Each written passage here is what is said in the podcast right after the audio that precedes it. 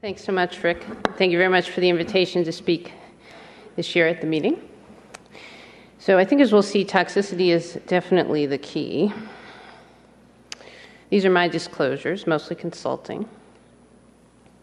So, we all remember the excitement about targeting the PI3 kinase pathway downstream of the B cell receptor as well as of multiple microenvironmental signals. And we now have quite a few drugs in which CLL therapy is being studied.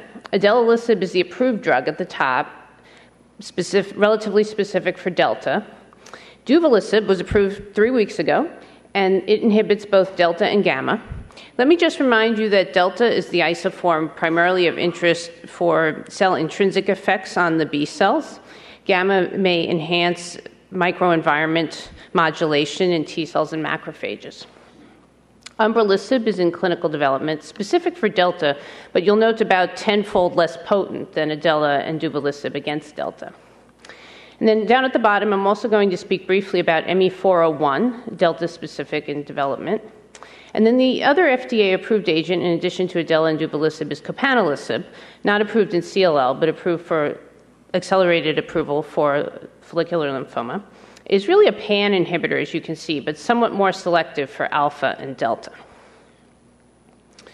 So, uh, just starting off to remind you where we are with idelalisib, this was the first registration trial led to the approval of idelalisib rituximab in relapsed CLL patients in whom rituximab was an appropriate therapy. The median PFS of about 19 months compared to the placebo rituximab arm, seven months. No difference based on IGHV or 17p status. And we know that despite these results, idelalisib has not come into terribly widespread use, and this has been primarily related to a number of categories of toxicity that we now understand much better than we did initially. There's an autoimmune toxicity I'm going to talk about in much more detail. that can include transaminitis, diarrhea colitis in particular, and pneumonitis. There's neutropenia with sepsis and infection, which I think we mostly understand how to prophylax and monitor for this as hematologists, oncologists, and opportunistic infections, which also need to be prophylaxed in this patient population. So, if we look at two of the registration trials for idelalisib, two years after the initiation of therapy, only about 20% of patients were still on therapy. And that was primarily due to coming off for adverse events. The rate of disease progression was only 15%. And so that gets back to those toxicities. And the autoimmune toxicities in particular were fairly rare in phase one, where the patients had five prior therapies, were more common in the relapsed registration trials, patients with two to three prior therapies, so about 14% colitis and transaminitis. But in initial therapy studies, they were much more common. And this suggested possibly an immune type mechanism, since obviously normally we expect toxicities to be worse in more heavily pretreated patients. And as you know, when we do see these toxicities, it's important to have a low threshold for suspecting that they may be drug related, even though the diarrhea may be at 12 months, 18 months into therapy. Holding drug early, and then potentially coming in with steroids when infection has been ruled out, and potentially restarting with dose reduction. So, in the upfront setting, we at Dana Farber did a study of idelalisib with ofatumumab, which highlighted some of the toxicity issues in the frontline setting. 27 subjects were enrolled. The median time on therapy was eight months, which was partly because about half the patients stopped for toxicity, and then the other half were stopped when Gilead terminated their upfront registration trials, even though they were doing well. And so the median progression free survival after the eight months on therapy was 23 months. But about half the patients haven't had subsequent therapy at now approximately three years. So we saw in this study that over half the patients had grade 3 4 hepatotoxicity. And this was associated with an activated CD8 positive T cell infiltrate in the liver, consistent with an immune mechanism. It also responded to steroids and often did not respond to drug holds. Sometimes it would, other times not, needed steroids. And if we looked across the patient population, you can see that roughly half the patients on top had the yellow stars, which was this early immune transaminitis. There's a group in the middle that had later more typical idelalisib toxicities. And then about a quarter of the patients at the bottom were doing great and had absolutely no side effects at all. So we're interested in trying to figure out who the quarter at the bottom are who can do well. And so, one thing we observed was that young patients had more toxicity. And in fact, all of them required steroids for toxicity. The other observation, which was slightly surprising, was that mutated lower risk IGHV was associated also with this autoimmune toxicity. And we still don't know exactly why this would be, but there are a couple hypotheses related to some of the immune modulation that CLL does with the immune system. Specifically, that Tregs tend to be higher in unmutated patients, and that IL 17 tends to be more activated in mutated patients. So we looked in the Gilead registrational experience to see if we could confirm some of these observations. And in fact, across both their upfront trials and their relapse refractory trials, the, auto, uh, the transaminitis autoimmune toxicity was more common in younger patients. In the blue line, those less than 55, and actually going up almost monotonically by decade, significantly lower in those over 75. And similarly, it was significantly higher in the untreated patients compared to the relapse refractory. So, confirming the observations we had from our study. And so, what about the immune hypothesis? Well, we know from preclinical data that delta is critical for Treg and effector T cell function, that delta kinase dead mice will develop an autoimmune colitis that can be abrogated by adoptive transfer of wild type Tregs that mutations that disrupt Treg function in mice and humans lead to autoimmune syndromes that look a lot like idelalisib toxicity. And mice with genetic activation of delta have enhanced immune mediated cancer surveillance that's due specifically to the effect of delta within the Tregs, despite also having reduced effector function. And so, some of the arguments for this in the patients include the lymphocytic infiltrates that we've seen on liver biopsies, that many groups have seen uh, with the colitis, the fact that the toxicity is treatable and preventable with steroids takes several weeks to occur initially and then recurs very rapidly upon re-exposure to drug. And the preclinical data, as well as a decrease that we observed in patients treated with Idela in Tregs, as shown here. So, summary of Idela, which I view as a prototypical delta inhibitor, is that we see these immune mediated toxicities worse in younger patients and less heavily pretreated patients, and probably also in those with mutated IGVH. And so, if we flip this around, we can think about who are good candidates for PI3 kinase inhibitor therapy, specifically older patients with more prior therapies and possibly unmutated IGVH, which we'll come back to. We see some immunologic correlates of the toxicity in our trial decreased Tregs, increased IL 17. Mouse models support this as an on target effect. And we'll talk about ways that people are attempting to combat this with novel drugs, which we're going to talk about for the rest of the talk, alternative schedules, potentially rational combinations. So, duvelisib is our other FDA approved option, just newly approved in CLL. And as I mentioned, it inhibits gamma as well as delta, which enhance modulation of the microenvironment. From the phase one study, we know that in the CLL dose, we're continuously inhibiting delta at greater than the IC90 and about 50% inhibiting gamma greater than the IC50 for gamma. We see nice pharmacodynamic inhibition of phospho-AKT and Ki67, as well as cytokine decreases in patients treated with duvelisib. And in the phase 1 2, the PFS at 24 months was 59%, as shown here. Now, what about the tox? So the tox has roughly a similar profile to what we see with idelalisib. You can see here neutropenia, grade 3, 4, in about 40% of patients. And again, these were heavily pretreated patients. Diarrhea was about 9%. Pneumonias, again, common in the heavily pretreated population. Transaminitis was mostly lower grade, but 7% grade 3. So that brings us to DUO, which is the phase 3 study that led to the approval of duvelisib which was a randomized trial comparing duvelisib to ofatumumab in relapsed refractory CLL patients with a median of two prior therapies. About a third of them had 17p deletion. Primary endpoint was progression free survival. And this is the PFS as determined by investigators, where you can see the median PFS for duvelisib was 17.6 months. Make careful note of that.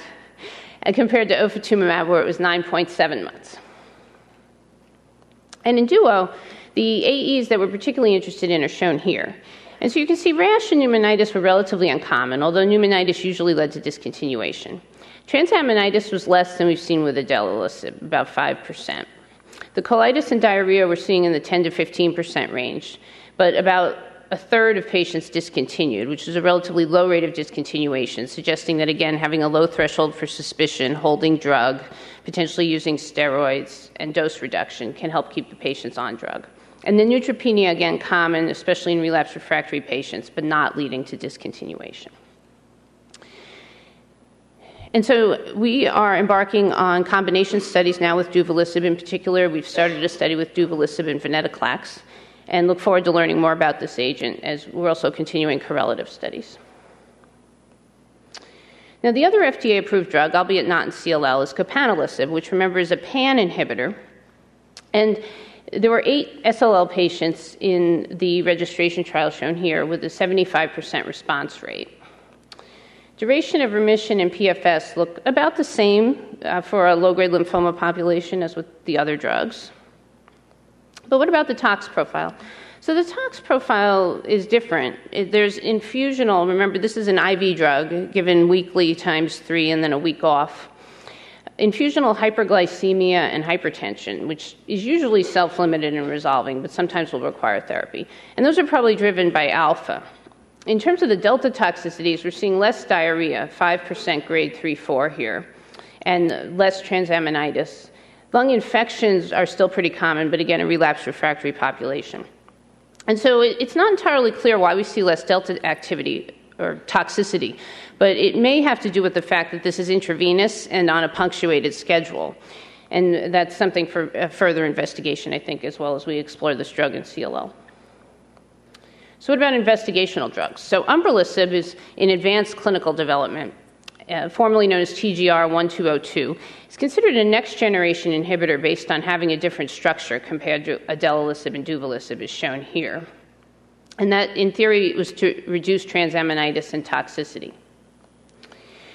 It also has some activity against casein kinase 1 epsilon in vitro, and the significance of this in terms of its activity and toxicity profile is really not yet understood, but it is distinct from the other drugs. And so in phase one, there was really an extended dose escalation with umbralisib as well as a reformulation to get adequate exposure and adequate dose. And ultimately, 800 milligrams of the micronized formulation was chosen. And you can see that uh, in the left panel, with the purple bar, as uh, it, this is an example of an individual patient escalating dose, that you get progressive improvement in nodal response with that escalated dose, suggesting that you're sort of uh, not necessarily maximizing activity, I would say, at that dose. And this is consistent with what we see on the right, where most of the patients' exposure is probably in the 3,000 to 4,000 range, which is right around where you're expecting to see 50% reduction. Now, that being said, you can see here excellent reductions in nodes in the CLL patients treated at higher dose levels on the left, on the order of 90%. And in terms of time on study, we can see that there have been a number of discontinuations at short times, but there are patients also at quite long times in blue. But the number of patients exposed over a year is still relatively limited. Now, what about the safety? So, this drug has been touted as having a much safer profile. And you can see here some of the numbers. These are toxicity data for patients treated at least six months with umbralisib, the TGR 1202 on the right, which we reported at EHA by my colleague uh, Matt Davids. And you can see that the diverticulitis rate is higher than it had been in previous reports, but it's still 8% compared to the 10 to 20% we're seeing with the other drugs. And similarly, transaminitis lower at 3%. Discontinuations due to adverse events, again, have gone up, but seem to be lower than the other drugs at about 12%. And so we'll continue to get more data about this, but it does appear that some of the toxicity is less in patients exposed for reasonable lengths of time. And this is the registration trial, which is either completed accrual or is very close to it in combination with ublituximab, a CD20 antibody. And so, uh, given the safety profile, it may be somewhat easier to combine umbralisib than some of the other drugs. And we've recently completed an umbralisib plus ibrutinib study in relapsed refractory CLL, where response rate was 89%. PFS is very high, as one might expect, because these were mostly ibrutinib naive patients. A few had had ibrutinib before. The CR rate is now about 29%, so it'll be interesting to follow that over time compared to historical controls with ibrutinib alone. And then I wanted to say a word about ME401. This is highly selective for delta, as we saw, and still in early clinical development. Has very nice nodal responses in the phase one in follicular lymphoma and CLL, as shown here. The reason I wanted to comment on it is that they've built in an altered schedule of seven days on and then three weeks off to try and help better manage toxicity. And that's illustrated on here. The triangles on the swimmer plot show where patients switch to intermittent dosing. And you can see that all of the CLL patients in orange are still on dosing, and most of them on intermittent. One patient did progress, went back, and then responded again on the continuous dosing. And so this is an example of a novel way of managing the schedule to see if we can sort of manage side effects and preserve response. And so it'll be interesting to see what happens with that over time, as well as how that affects the immunomodulation. So, in summary, idelalisib, duvelisib as well are both highly active, but they do cause this characteristic pattern of immune mediated toxicity, which is a little unpredictable and can happen even at late times. And as I mentioned, it appears to be associated with younger age and less prior therapy, as well as potentially mutated IGHV, which we're working to confirm in other data sets, as well as a decrease in Tregs. And so when I think about who's the best candidate for these patients, as we'll discuss on the next slide, again, older, more heavily pretreated patients. Copanlisib, also approved not in CLL, though, we have limited data in CLL, and its AE profile seems to be driven more by alpha inhibition. Umbralisib is interesting. It does appear to have less toxicity, but responses are also a little bit slower, taking more like four to five months rather than two. And their data on depth and durability of response are still relatively limited. We also don't know much about how well delta or casein kinase 1 epsilon are inhibited in vivo. And so, is there somewhat less exposure to drug, or is casein kinase 1 epsilon playing a role? But all of this may add up to it being better tolerated in some combinations. And then novel delta inhibitors, ME401, as well as the Incyte compound, are being explored on punctuated schedules to try to better manage toxicity.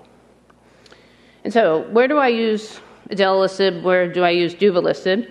So, relapsed patients who are intolerant of BTK inhibitors, potentially also those who've progressed on BTK inhibitors, although we don't actually have data for the activity of these drugs in that setting, in contrast to venetoclax. And then I also consider them in older pretreated patients who have significant comorbidities that may impact on BTK inhibitor or venetoclax tolerability. And specifically, you can use these drugs in patients with significant cardiac or renal comorbidity or who require anticoagulation. And again, if patients have had a couple rounds of chemoimmunotherapy and are older, I've had good luck with less toxicity in my anecdotal experience. So, the future, I think you can see there's a lot of interest in these drugs and a lot of ongoing clinical development. And so, as a part of that, I'm hoping that we'll be able to identify better biomarkers for who has good responses and better tolerability. We may identify a better alternative schedule, perhaps a punctuated schedule. And then there may also be ways to identify rational combination partners that may also mitigate the toxicity. And then, because of the immune activation that you do see with delta inhibitors, they're also being investigated as uh, immunomodulatory agents even in solid tumors. And uh, thanks to all my colleagues at Dana Farber working on PI3 kinase inhibitors. And thank you for your attention.